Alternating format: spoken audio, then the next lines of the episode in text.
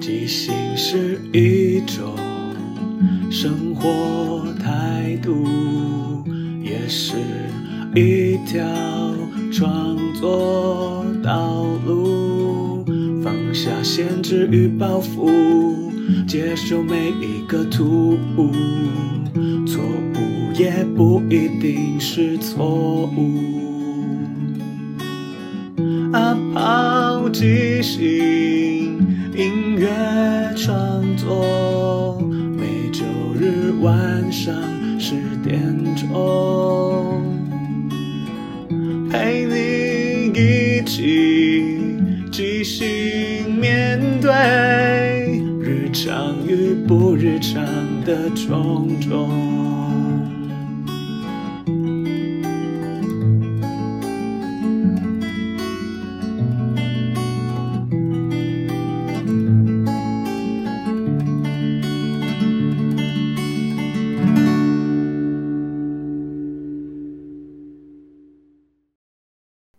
嗨，大家好，我是阿抛，欢迎收听阿抛的即兴音乐创作。每个礼拜天的晚上十点，用二十分钟的即兴音乐畅聊，陪你一起即兴面对日常与不日常的种种。今天第一个单元音乐畅聊，要聊聊让伙伴发光。之前也跟大家提到说，即兴剧是一个非常重视合作的剧种。应该说，每一种戏剧都很重视合作，但即兴剧又特别强调。是因为即兴剧的发生是在于从观众的点子出发为灵感，所以在每个演员对未来一无所知的状况，彼此都要丢球和接球，所以没有不好的点子，没有坏的点子，只有没有被接到的点子。所以在舞台上常常必须要努力的丢点子、接点子。那至于什么是让伙伴发光呢？在我早期接触即兴剧的时候，我其实不太明白这个。因为我觉得，在舞台上好像必须要努力的想出一个让故事更有趣或更有方向的去走，可能会比较偏重在针对观众给的点子可以有什么样的发挥，有什么样的回应。但到了后来，我慢慢可以理解到，所谓的让伙伴发光，其实就是认真的去看清楚你的伙伴接下来他丢的每一个点子，因为每一个点子都是有机会变得有趣，只要你认真接住它。即使是一个再平凡无奇的东西，你可以小题大做，或是在这个基础上加入你的想法，让这个点子越来越大，越来越有趣。大家有一个共同目标前进，就是即兴去关于合作最好玩的地方。而因为你接住了观众的点子，或是接住了伙伴的点子，你就可以让伙伴发光，好像伙伴是一个很厉害的人，他丢了一个很棒的点子，然后这故事变得非常有趣，因为大家都是。抱着这样的心态，而不是只想着自己如何很抢眼啊，或是展现自己的聪明才智，让整出戏都会有一种一起合作、一起发光。所以我觉得这是一个在即兴剧里面很重要的一个元素。这也是我觉得为什么常常很多即兴的理念跟精神可以带到一些企业内训，或是给一些上班族，好像可以让他们。改变一下在生活中或是工作里面对的态度，或是面对的方法。因为即兴这东西，其实它可以是剧，它也可以是一种生活的态度或是理念。用即兴的心在舞台上或是在人生里，其实都有很多可以让生活变得更顺利或是更好的。今天带来的两首歌都是即兴好朋友这一个即兴的形式里面的最后一首收尾歌。我通常都会昵称它叫大乱斗。因为它的大方向主要是收束或是发展关于今天这三个朋友的主轴，他们之间的过去，或是他们一些之间的趣事，或是未来的想望等等的。它比较像是 summarize 一下这场演出，也也帮大家可以稍微 review 一下今天我们到底聊了什么，甚至我们唱的三四首歌也会在最后一首收尾曲里面带进去，再提醒大家，或者说再回扣一下，哦，原来今天发生了这些事情。然后，因为我们没有特别限定它会怎么样产生，所以今天会放两首歌，内容就完全不在形式上或是在传递的内容，其实差的非常的多。第一首歌就是上礼拜我提到的比恐怖片更恐怖的事的那一个主题里面，我们三个人的是一个从小一起长大，在同一个社区一起长大的朋友，然后我们三个人彼此各自有各自的想要做的事情，但我们小时候一起玩家家酒，长大也还是希望可以在一起，继续的好好的当好朋友。所以我这边可以先前情提要一下，当时我们有达到的地基是。呃，冠冠饰演的小莫，她是一个跑步很快的女生。然后，因为她很怕一种叽叽叫的声音，所以每次她在跑步比赛的时候，我跟饰演企鹅的凯文就会一起在后面叽叽的叫，吓她，让她可以跑得更快。还有另外一个是我们小时候会一起玩扮家家酒，然后因为我们觉得很有趣，然后也不在乎角色或性别什么的，所以我就会扮演软男，就会扮演阿嬷，然后企鹅会当小孩。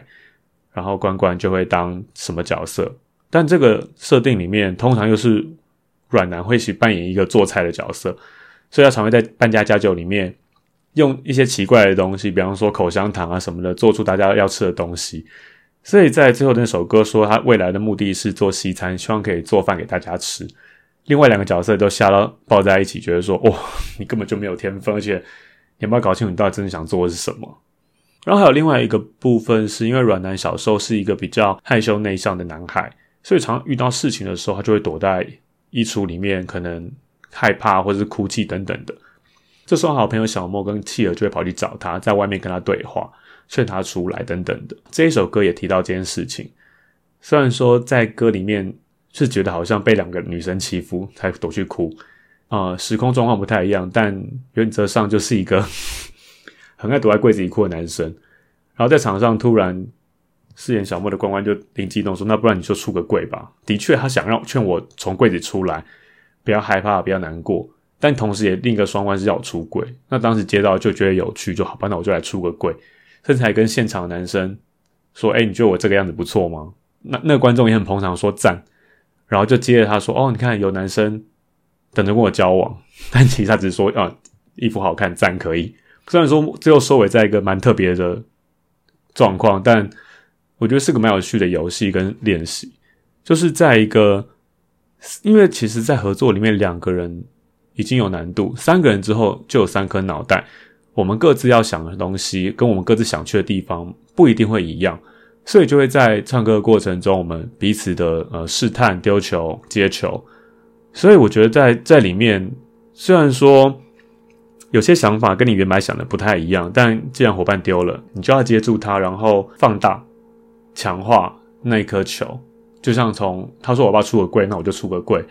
就所以呃，其实大家都会互相帮忙打对方、打自己。这个打就是提供这个角色资讯，让这些事情更有趣，或是更丰富、更厚。但通常我们就会你一言我一言的，慢慢的把这个东西变越来越厚。所以连在歌曲都可以做这样的事情。那我们现在听一下。但我刚好都爆雷，爆完了。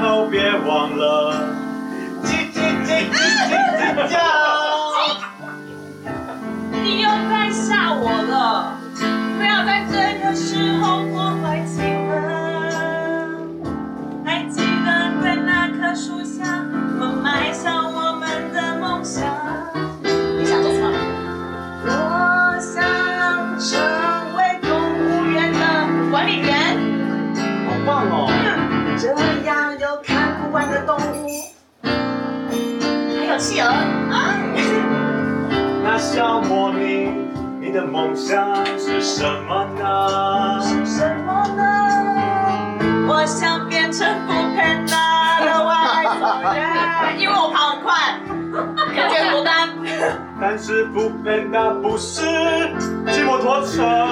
哦，你训了。还有人是骑脚踏车，他需要脚力，跑得很远。原来是这样啊！原来是这样。你该问我的梦想是什么吗？那恭喜你，你的梦想是什么呢？我的梦想是一个西。餐的厨师，做好吃的西餐。我们的家家酒都可以大家一起来吃吃。但是看起来他的手艺其实一点都没进步。我也觉得这种事应该讲求天分，还是早点劝退他。你们两个很过分耶！当动物园的园主，你跑步或骑脚踏车去送什么五百亿我也从来没有拦住。为什么我想要做西餐给你们吃，你个个都站得这么远？到底是有多难吃？再问问，觉得好吃吗？难吃！不要不要不要，因为生气乱了思想。我觉得我又想要哭了。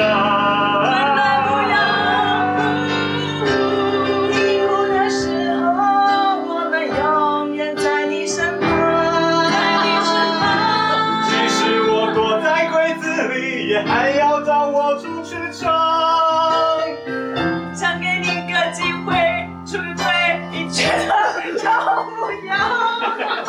欢迎大家，我今天就再一次跟大家出个轨好吗？在场的男士们，看看我有粉红色的衬衫。我想问问你们觉得这个样子还可以吗？在。现在我有两个男人等着跟我交往。他只是说这不是说交往的，你要搞清楚你的方向。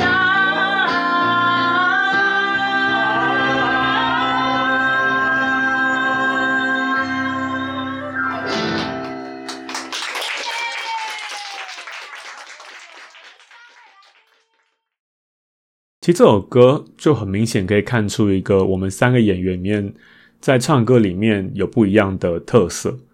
比方说冠冠他就会很常会用一些口白结合唱词的方式进行表演，然后我可能比较多是用唱的，因为我觉得其实讲话还要讲在音乐里其实不容易耶，因为你可能讲讲就要进去歌里，可那个节拍其实是蛮特别。是有，我觉得有一种 sense 存在，也是我努力还在学的地方。然后我们三个人在这首《闺蜜》其实玩得蛮开心的，虽然说看起来有点混乱，因为它等于是重新讲了一段新的东西。我们在前面讲了一些故事，在这里回收发展新的，然后继续往下走。所以这首歌其实蛮，我自己觉得蛮像音乐剧的部分是在于它有些对话，有些前进，然后不只是单纯的讲一个主题。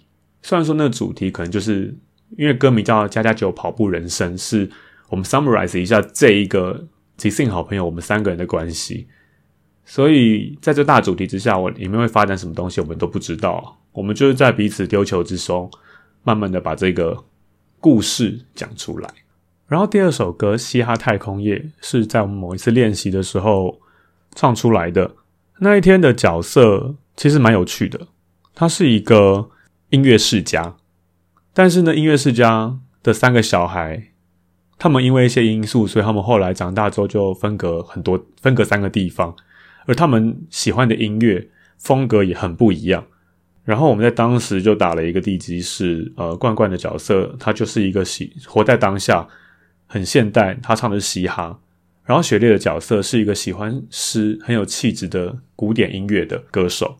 然后我我抽到角色叫太空游侠，所以当时定义自己是一个喜欢可能太空前卫或电子等等比较不是一般主流好听的那种音乐的歌手。然后我们在这首歌也是收束了一下我们当时在这个形式里面创立出来的背景，我们也收束了一下当时前面建立的各种，比方说我们各自带来怎么样的歌曲啊，我们彼此之间的志向啊，我们之间的关系等等的。那这首歌跟前面的《家家酒跑步人生》很不一样的地方是，它比较完整的像三人合唱，因为它刚好就代表我们三个人过去、现在、未来不一样的角度合在一起。其中《太空游侠》的那一首歌，因为当时我就想说，在排练就想试一下新的东西，所以我就故意把它讲的是一首很前卫的歌，而且不是好听的歌，它就有很多实验啊、节奏等等。但是因为这首歌真的不是好听的，所以我一直还在犹豫要不要跟大家分享。或许哪天没东西会拿出来垫档。总之，我们也会把我们自己歌的元素放在这一首《嘻哈太空夜》当中。比方说，其中还有一首歌是雪莉跟罐罐两个人合唱的，叫做《天神杀手》。抽到的纸条叫《天神杀手》，所以他们就解释成，他们想要在学校里面对抗这个不公平的世界，或是一些有偏见的体制等等的。然后在唱《天神杀手》的时候，他们又在唱着唱着发现，诶，天神杀手也可以是天生杀手，因为音符的关系，听起来其实是天生杀手。他们就会把它变成说，哦，其实我们不只是要打败这个世界的腐败啊什么的，他们就是一个杀手，天生就是杀手。他们就是一起要用音乐来拯救世界这样的概念放到这个歌里面。那我们就先来听一下吧。